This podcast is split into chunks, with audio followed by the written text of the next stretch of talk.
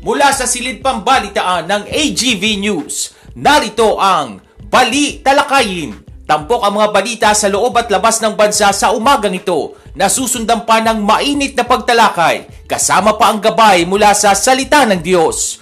Bali Talakayin. At narito ang inyong tagapag-ulat, R. Vargas. Headlines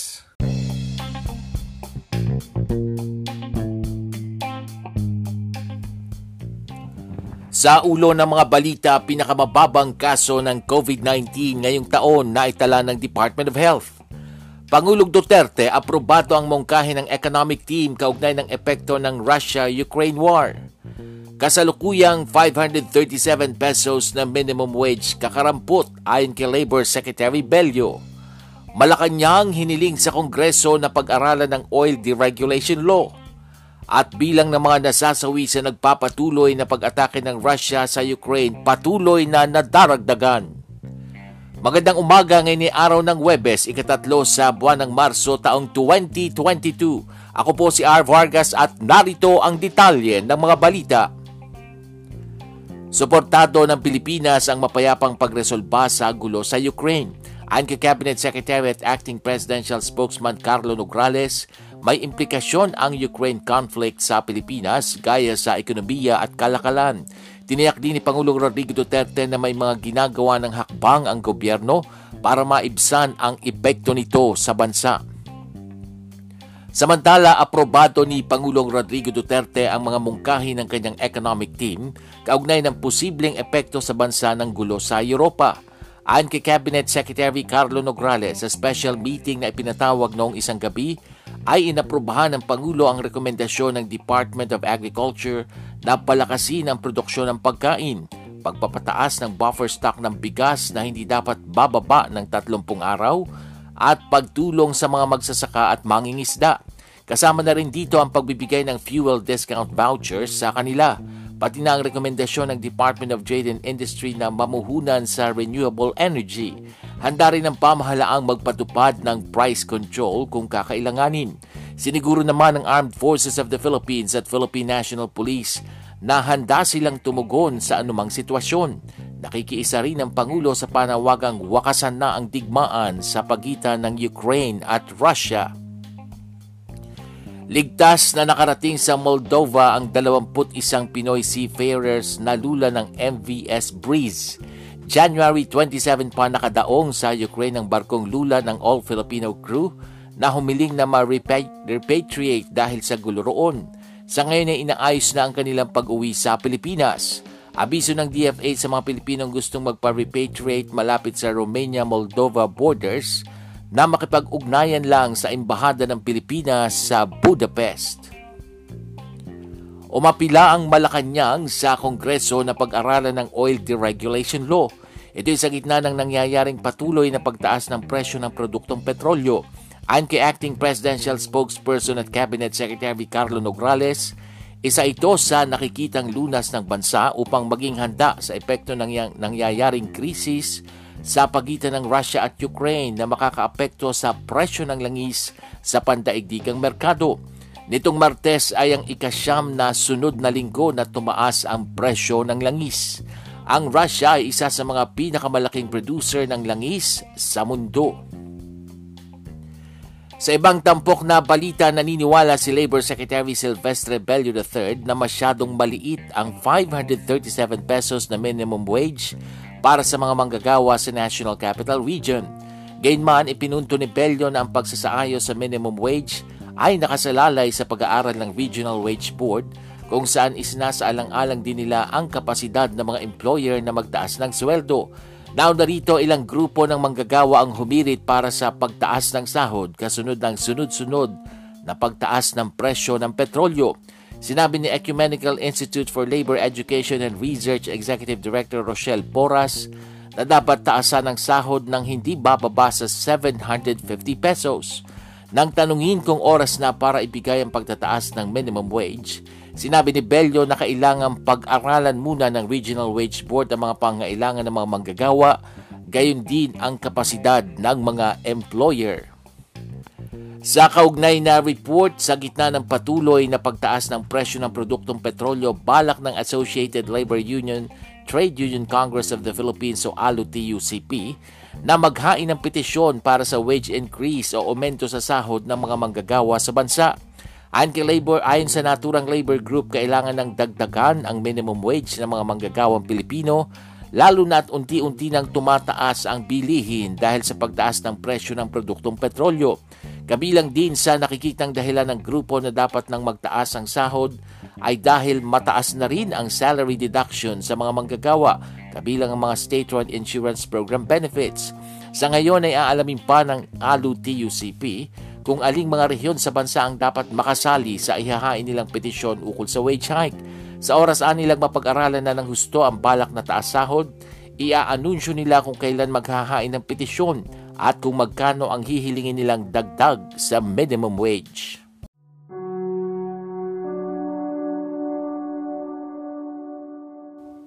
Update on COVID.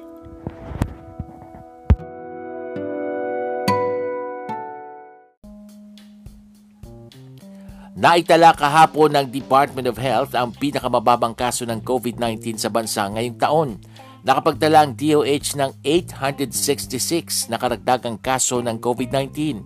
Mayroon namang naitalang 1,622 na gumaling at 53 ang pumanaw. Sa kabuang bilang ng mga naitalang kaso sa bansa, 50,827 ang aktibong kaso. 3,556,589 na ang gumaling at 56,504 ang namatay. Lahat ng mga laboratorio ay operational noong February 28 habang mayroong walong laboratorio ang hindi nakapagsumite ng datos sa COVID-19 Document Repository System. Samantala, aabot pa sa labing apat na araw bago malaman ang epekto ng paglalagay sa National Capital Region at 38 iba pang mga lugar sa ilalim ng Alert Level 1 sa gitna ng pandemya ng COVID-19. Ito ang sinabi ni Department of Health Undersecretary Maria Rosario Vergere. Gayunpaman, sinabi ni Vergere na hindi basta masasabi na halimbawang biglang tumaas ng dalawa ang kaso ay epekto na ito ng Alert Level 1 na ipinatutupad. Sa ilalim ng Alert Level 1, ang intrazonal at interzonal na paglalakbay ay pinapayagan ng walang pagsasaalang-alang sa edad at comorbidities habang ang lahat ng mga establishmento, tao o aktibidad ay pinahihintulutang mag-operate, magtrabaho o magsagawa ng buong on-site venue seating capacity. Inihayag ng Department of Health na matatapos na sa kalagitnaan ng susunod na linggo ang transition plan nito kapag naging endemic na ang COVID-19. Ayon kay Health Secretary Francisco Duque III, nakipagpulong siya sa National Economic and Development Authority at sa mga nangunguna sa Interagency Task Force para talakayin ang paglipat ng bansa sa new normal. Gayunman, sinabi ni Duque na hindi matiyak ng DOH kung magkakaroon muli ng paglala ng hawaan ng impeksyon sa COVID-19. Subalit iginit niya na bahagi ng pagsasakatuparan ng plano sa paglipat ay ang paghahanda sa mga tao sakaling magkaroon muli ng mga posibleng surge. Samantala, kasalukuyang tinitingnan na ang posibilidad ng pag-uutos sa mga guro na compulsory na ang magpabakuna laban sa COVID-19 sa gitna ng expansion phase ng face-to-face classes at ang de-escalation ng 39 na lugar sa buong bansa sa Alert Level 1. Ito ang nabatid mula kay Health Secretary Francisco Duque III. Sinabi rin ni Duque na mas maraming mga guro ngayon ang nais ng mabakunahan kung saan nasa 8% na lang ang vaccine hesitancy sa bansa. Nitong lunes, sinabi ng DepEd na may kabuang 1,726 na paaralan ang nagsimula na ng kanilang limitadong face-to-face classes. Tanging ang mga nabakunahang guro lamang ang maaaring lumahok sa mga in-person classes. Samantala, sinabi pa ni Duque na noong Pebrero 28 may humigit kumulang 736,000 na bata na may edad 5 hanggang 11 ang nakatanggap ng kanilang unang dose ng mga bakuna laban sa COVID-19 habang mayroong 9.2 milyon para sa edad na 12 hanggang 17. Sa ibang ulat, iginiit ng digital platform na GCash na sinusunod nila ang mga patakaran ng pamahalaan sa kanilang mga transaksyon. Kasunod ito ng balak ng ilang senador na ipatanggal ang nasabing digital wallet application bilang mode of payment sa online sabong. Dahil daw kasi dito ay napapadali ang pagtaya ng mga sabongero. Ay naman sa kumpanya, hindi lang silang digital payment platform ng mga tumataya sa online sabong. Ginagawa lamang daw nila ang pangakong financial inclusion o mas madaling paraan ng pagbabayad. Pero sinabi ng GCash na nakasunod sila sa mga pamantayan ng PAGCOR, Bangko Sentral ng Pilipinas, at Department of Information and Communications Technology o DICT para matiyak ang seguridad ng kanilang mga user. Samantala, kinasuhan ng Philippine National Police ang pitong pulis nito na sangkot sa isabong. Kay PNP spokesperson Police Colonel Jane Fajardo, tatlo sa mga nasabing pulis ay nakatalaga sa Police Regional Office 4A, isa mula sa Regional Office sa Bicol, isa mula sa Eastern Visayas, isa mula sa Highway Patrol Group at isa mula sa National Capital Region. Ang mga pulis mula sa Provincial o PRO4A ay nahaharap sa administratibong reklamo dahil sa hindi pagpapatupad sa anumang legal na utos na nararapat na ginagawa ng isang pulis. Samantalang iba pang mga pulis ay sinampahan ng kasong administratibo at grave misconduct.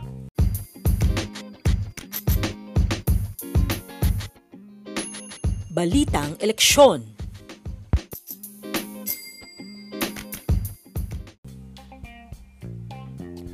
Nakipag-partner ang Commission on Elections sa tech giant na Google Philippines para sa paggabay sa mga botante na mag-fact-check ng impormasyon tungkol sa May 9 elections. Ang platform ng pagbabahagi ng video ng Google, ang YouTube, ay magsasama ng mga panel ng impormasyon sa halalan na magpapakita ng mga resulta kapag naghanap ang users ng pangalan ng mga kandidato. Isasama nito ang impormasyon sa mga kandidato, kanilang mga partidong pampolitika, posisyon na kanilang tinatakbuhan at iba pa. Magkakaroon ng How to Vote Information Panel at mga link sa website ng COMELEC. Ipinaalam din ng Google na mula February 2021 hanggang January 2022, mahigit 400,000 video na na-upload mula sa Pilipinas ang inalis sa YouTube dahil sa paglabag sa mga alituntudin ng komunidad. Sa ibang pangyayari, nasa tatlong miyembro ng Daula Islamia Mauti Group ang napatay ng tropa ng pamahalaan sa nagpapatuloy na opensiba sa bayan ng Maging Lanao del Sur. Ayon sa Armed Forces of the Philippines, isang sundalo na ang nasawi sa naturang engkwentro habang apat pa ang naiulat na sagutan. Ayon sa militar, agad na inilabas ang mga namatay at sugatan sa lugar para mabigyan ng medikal na atensyon.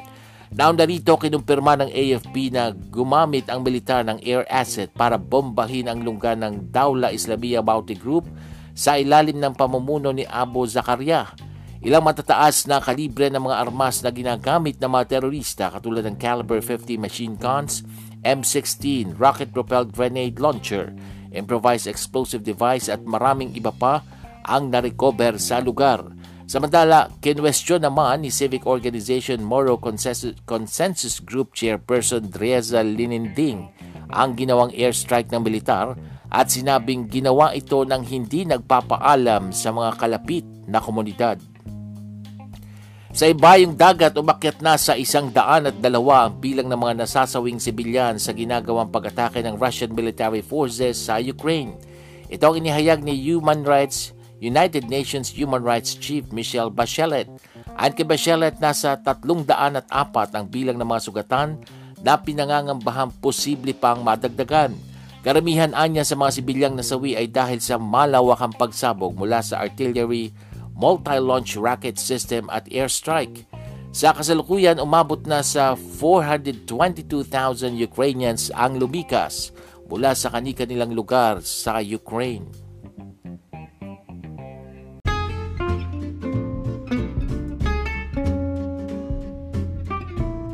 Balitang cute! Sa ating balitang cute, ikaw ba yung tipo ng tao na napapagod at naiinis na sa kalalabas ng iyong vaccination card tuwing papasok ka sa mga establishmento dahil required itong ipakita mayat maya?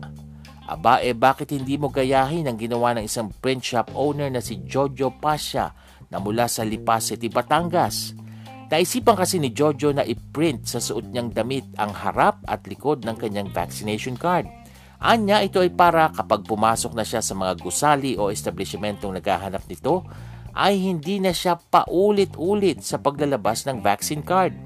Naisip niyang gawin ito makaraan nilang lumiwa, lumuwas ng Maynila at mamili ng mga supply para sa kanilang online business sa Quiapo, Divisoria at Baclaran. Aba eh lahat na lang kasi ng pintuan na pinapasukan nila ay hinihingan sila ng vaccination card kaya pag uwi nila, naisip daw niyang mag-print na nito sa damit. Total naman daw eh printing business talaga ang negosyo nila. Kaya nagsilbi na rin itong isang promotion. Katunayan, matapos maging viral ang kanyang mga pictures, ay marami na ang nagpadala sa kanya ng private message upang magpagawa sa kanya. At pati umano ang kapitan ng barangay nila ay nagpagawa na rin. Pero paalala po ha, kung gagayahin ng vaccination shirt ni Pasha, makabubuting takpan ang ilang mga halagang impormasyon o detalye na hindi dapat nakalantad para sa data privacy.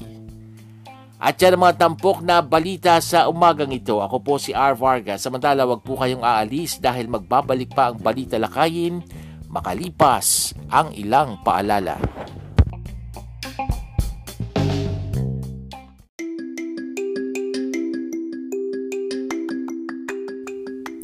Ngayong nalalapit na ang eleksyon, ano ang mga dapat tandaan sa pagboto sa gitna ng pag-iral ng pandemya? Mananatiling in-person pa rin ang magiging botohan. Ibig sabihin, kailangan pa rin pumunta sa mga voting center para makaboto.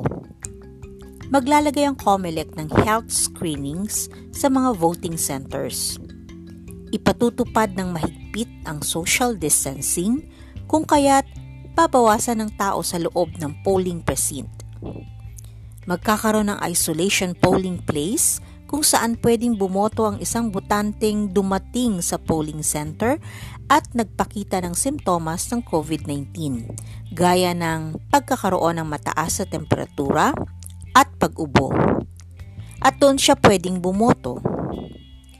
Tandaan, parehong mahalaga ang iyong pagboto para sa kinabukasan ng bansa at iyong kalusugan para hindi mahawa ng COVID-19.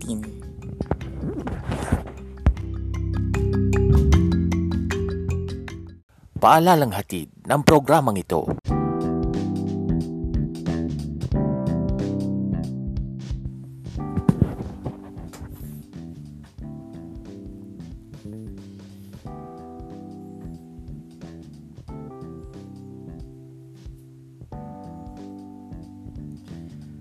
Good morning! Isang magandang magandang umaga po ang aming hatid na pagbati sa inyo. Tayo na't makibalita at uh, makinig dito po sa ating programang Balita Lakayin na napapakinggan po sa pamagitan ng Anchor.fm, ganun din po sa Spotify.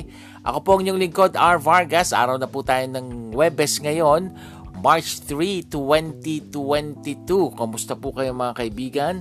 Aba, dire-diretso na po tayo sa ating pa-shoutout sa umagang ito. Unang-una, shoutout kay Sheila Sanchez Soriano, yung aking pinsan na talagang masugid na nakikinig, sumusubaybay sa ating programang Balita Lakayin. Maraming salamat sa iyo, Sheila, sa pag-share mo ng link ng ating podcast sa iyong uh, Facebook wall.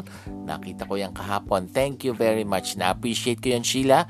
At syempre, shout out din sa aking uh, kapatid at uh, bayaw na nasa Texas, USA, si Ate Cecil at si Kuya Ame. Pagaling kayo. We are all praying for you, lalo na si Kuya Ame, ano? Pinagpe-pray namin kayo. Shout out din sa aking bayaw na nasa Canada, si Don Don Avila na may sakit din ngayon. Alam ko may dinaramdam din si Don Don, pati ang kanyang dalawang maliliit na anak na si Mikaela at si Dominic Sean, pinagpe-pray din namin kayo doon. Ingat kayo dyan. At kung meron pa po kayong ibang mga pa-shoutout, i-email nyo lamang po sa akin sa arvargas0521 at gmail.com para po mabigyan daan natin dito sa ating palatuntunan. Alright, dire-diretso na po tayo sa ating uh, pagtalakay dito sa ating programa ng iba't ibang issue po na nangyayari po dito sa ating lipunan, sa ating bansa at sa iba pang panig ng mundo. Unang-una na po dyan, eh talaga namang nakatutok ang buong mundo sa nangyayari po ngayong krisis sa pagitan ng Russia at Ukraine at hindi naman lingid sa kaalaman ng marami na patuloy po na uh, inaatake nitong Russia ang bansang Ukraine. Ang kawawa dito ay yung mga walang kalaban-laban na bata, yung mga musmos ano. At yung ating uh, report kanina sa ating newscast patuloy na nadadagdagan itong mga namamatay at patuloy pang darami ang inaasahan ng United Nations namamatay po dahil sa nangyayaring digmaan na ito. So sana talagang matapos na magkaroon ng magandang usapan, kasunduan kung ano man yung pinaglalaban ng bawat isa at maski mismo po ang Pilipinas ay suportado ang mapayapang pagresolba ng gulo dyan sa Ukraine at sa sa Russia. Kaya naman po ay uh, inaprobahan itong si Pangulong Duterte yung mungkahi ng kanyang economic team kaugnay ng posibleng epekto sa bansa ng gulo dyan sa bahaging yan ng Europa. Eh kasi naman po eh, may implikasyon ng Ukraine conflict sa Pilipinas gaya po ng sa ekonomiya at sa kalakalan gaya po ng sinabi nitong si Cabinet Secretary at Acting Presidential Spokesman Carlo Nograles. Ayon po kay Nograles, dun po sa ipinatawag na special meeting the other night nitong si Pangulong Duterte, eh inaprobahan daw po ng Pangulo yung rekomendasyon ng Department of Agriculture na palakasin yung produksyon ng pagkain, pagpapataas ng buffer stock ng bigas na hindi dapat bababa ng 30 araw, at pagtulong sa mga magsasaka at mangingisda kasama na rin po yung pagbibigay ng fuel discount voucher sa kanila. Ganon din yung rekomendasyon ng Department of Trade and Industry na mamuhunan sa renewable energy. Ayan, tignan po natin yung mga bagay na yan. Ha? Handa rin daw po ang ating gobyerno na magpatupad ng price control kung kakailanganin dahil tiyak nasisipa ano itong uh, itong uh, mga presyo ng bilihin dahil nga sa gulo na yan. Eh, alam naman po natin na ang Russia ang isa sa pinakamalaking uh, pinagkukunan pagdating po sa producer o yung pinakamalaking producer ng langis sa mundo. Oo. At uh, ito po ah, dahil po sa mga sunod-sunod na pagtaas ng presyo ng produktong petrolyo, pagtaas ng mga bilihin, sabayan pa nitong gulo sa Russia at Ukraine, eh talagang marami pong uh, labor uh, groups ngayon ang uh, humihiling ng aumento sa sahod, ng aumento sa sweldo. At uh, dahil kulang na po yung kanilang kinikita at mismong itong si Labor Secretary Silvestro Bello III eh nagsabi na hindi sapat, kakarampot daw yung 537 pesos na minimum wage dito sa mga manggagawa sa National Capital Region.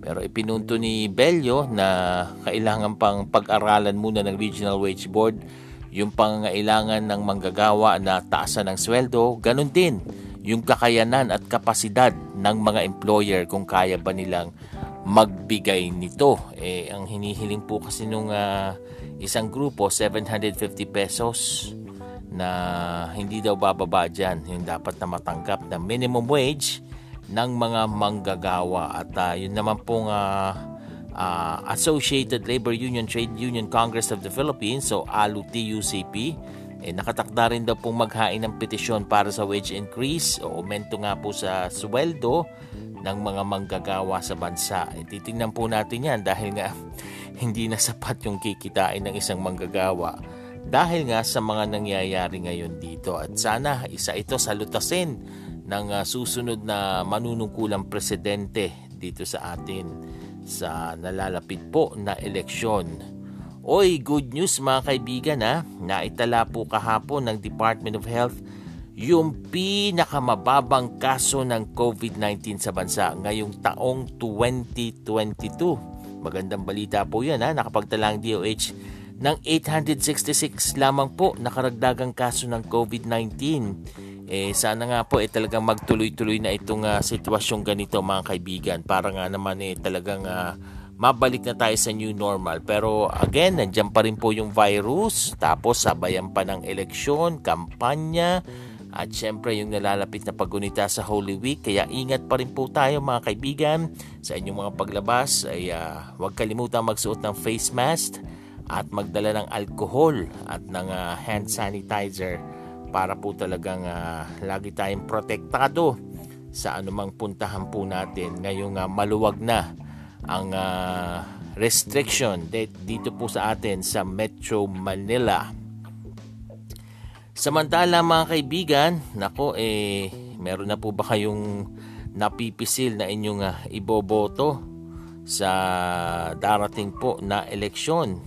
Eh kung meron na po, sana talagang uh, isa dyan sa mga uh, talagang uh, qualification na tinitingnan ninyo ay yung kanilang plataforma. Oo, lalo na yung paglutas nga po dito sa sa patuloy na pagtaas ng bilihin, patuloy na pagtaas ng uh, produktong petrolyo, pagtaas ng sweldo ng mga manggagawa. Ganon din yung mga issue po gaya ng uh, COVID-19 na nandyan pa rin naman yung pandemic hanggang ngayon. At syempre mga kaibigan ay uh, ganun din po yung uh, issue ng West Philippine Sea at uh, yung problema po sa climate change. Dapat yung mga yan eh talagang uh, uh, sinasabi nila, binabanggit nila sa kanilang mga plataforma. Kaya again, makabubuti yung manood ng mga presidential forum, mga presidential debate na nagaganap po ngayon. Ang COMELEC meron din gagawin ganyan, alam ko eh, no? So tingnan po natin, higit sa lahat, pag-pray pa rin natin kung sino yung mga susunod nating iboboto. Samantala, nako eh, talaga namang patuloy yung ginagawang paglutas ng ating mga otoridad dito sa mga nawawalang sabungero ano at uh, meron ng meron ng mga polis na sangkot dito sa online sabong na talagang kinasuhan na rin mismo ng kanilang uh, mga kasamahan sa PNP kasi mismong kabaro nila eh talagang nagiging engaged dito sa mga ganitong issue mga kaibigan. Nako eh hindi po maganda yan, hindi po tama na meron mga ganyang uh, pangyayari sa mismong mga otoridad natin. Kaya naman talagang uh, tinitingnan ang bagay na ito. Opo at uh, sana nga po ay uh, talagang uh, malutas na yung uh, problemang yan sa mga nawawalang sabongero dito po sa atin. At by the way, kung meron pong nagaganap na gera, digmaan dyan sa Europa sa pagitan ng Russia at ng Ukraine, aba eh, dito sa atin meron ding uh, local na gera lokal na digmaan na nangyayari ano ito naman ay uh, sa pagitan ng ating uh, tropa ng militar ng Armed Forces of the Philippines at mga teroristang uh, local Maute group dyan po sa Lanao del Sur. Pag-pray po natin dahil nagpapatuloy po, nagpapatuloy pa rin po yung operasyon na yan. Uh, talagang uh, tinutugis itong mga terorista upang hindi na sila makagawa pa ng mga hindi magaganda dito sa ating bansa at uh, makapaghatid ng uh, pananakot pero ipag-pray din natin na hindi madama yung mga sibilyan. Ganon din again yung mga bata na talagang walang kalaban-laban pagdating sa ganyang uh, labanan, pagdating sa ganyang sagupaan. Alright, patuloy po kayong nakatutok dito sa ating palatuntunang balita lakayin sa ating pong pagbabalik. Ay uh, ihahatid na po namin sa inyo ang ating tampok na gabay mula sa salita ng Diyos makalipas ang ilang paalala.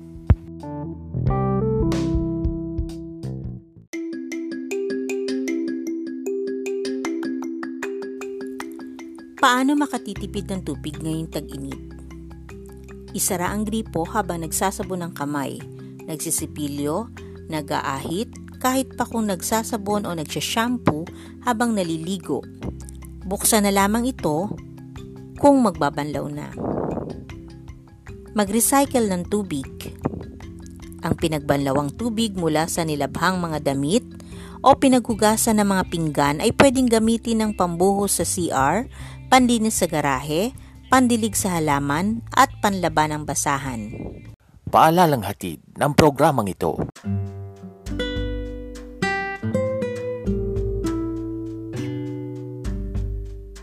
At narito na ang gabay mula sa salita ng Diyos. Tampok ang pagbubulay-bulay sa kanyang salita.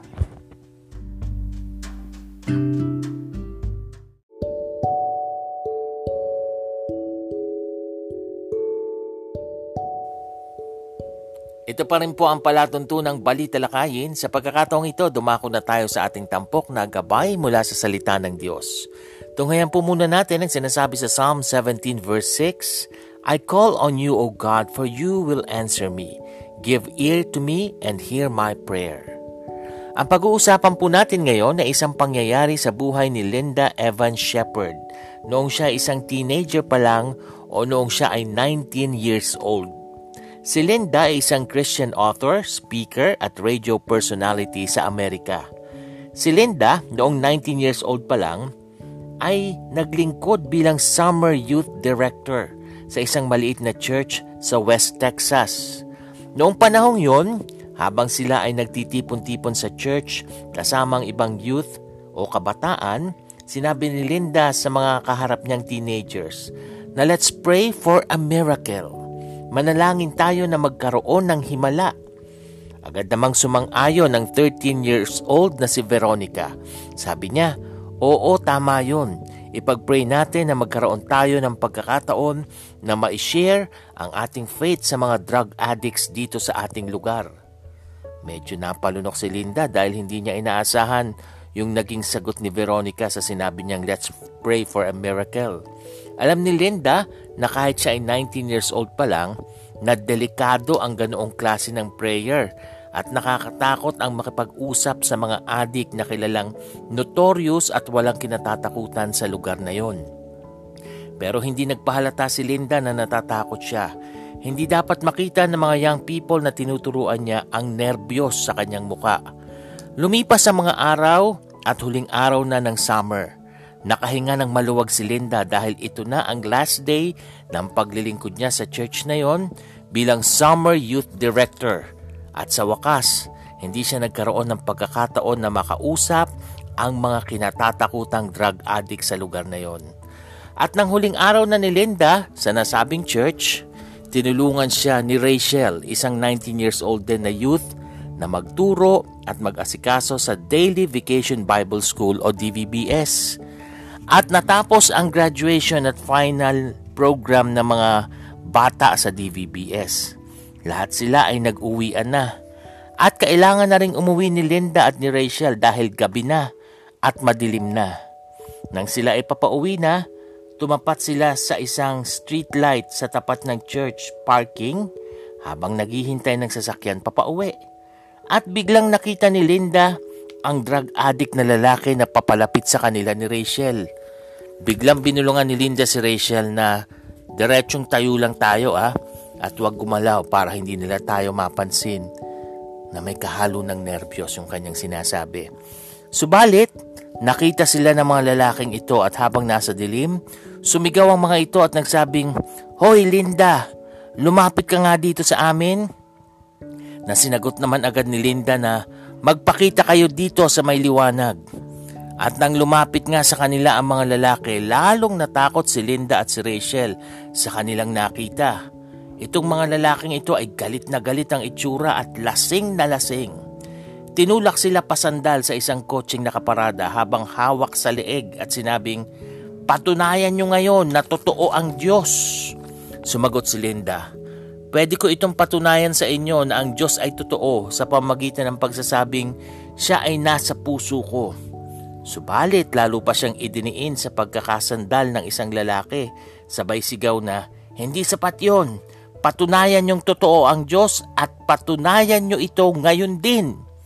Tahimik na nanalangin si Linda at ang sabi, Lord, it's your turn. At biglang nawala ang liwanag ng mga bituin sa langit. Kumidlat ng matindi, narinig ang sunod-sunod na malalakas na kulog at napakalakas na hangin ang naramdaman at malakas na sumigaw si Rachel. Nakita nyo? Yan ay nagpapatunay na sinasabi sa inyo ng Diyos na siya ay totoo. Mabilis na tumakbo ang mga lalaki sa sobrang takot at mabilis na ring umalis sina Linda at Rachel. Nang gabing yon, apat na lalaking kabataan ang nagulat ng husto at namangha sa presensya ng Panginoon. Presensya ng Diyos na hanggang ngayon ay nararamdaman at hindi malilimutan ni Linda lalo na sa oras ng pangangailangan ng tulong.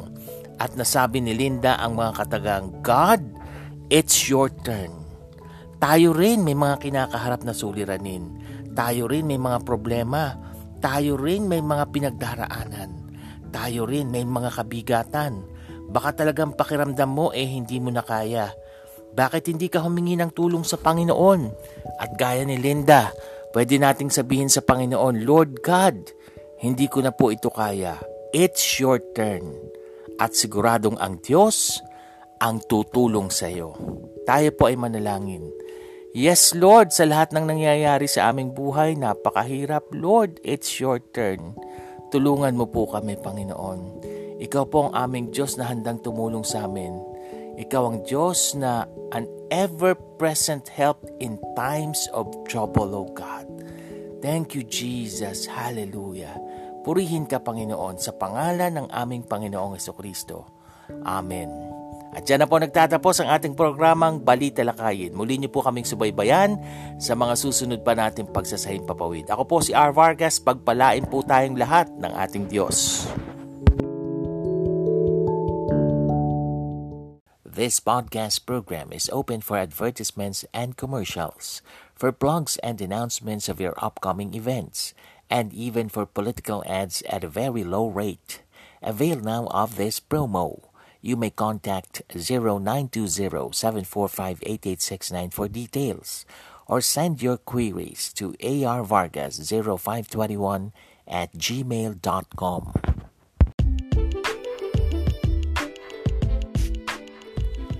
Inyong napakinggan ang Balita Lakayin. Muling tunghayan ang programang ito tuwing umaga sa susunod na Pagsasahing Papawid.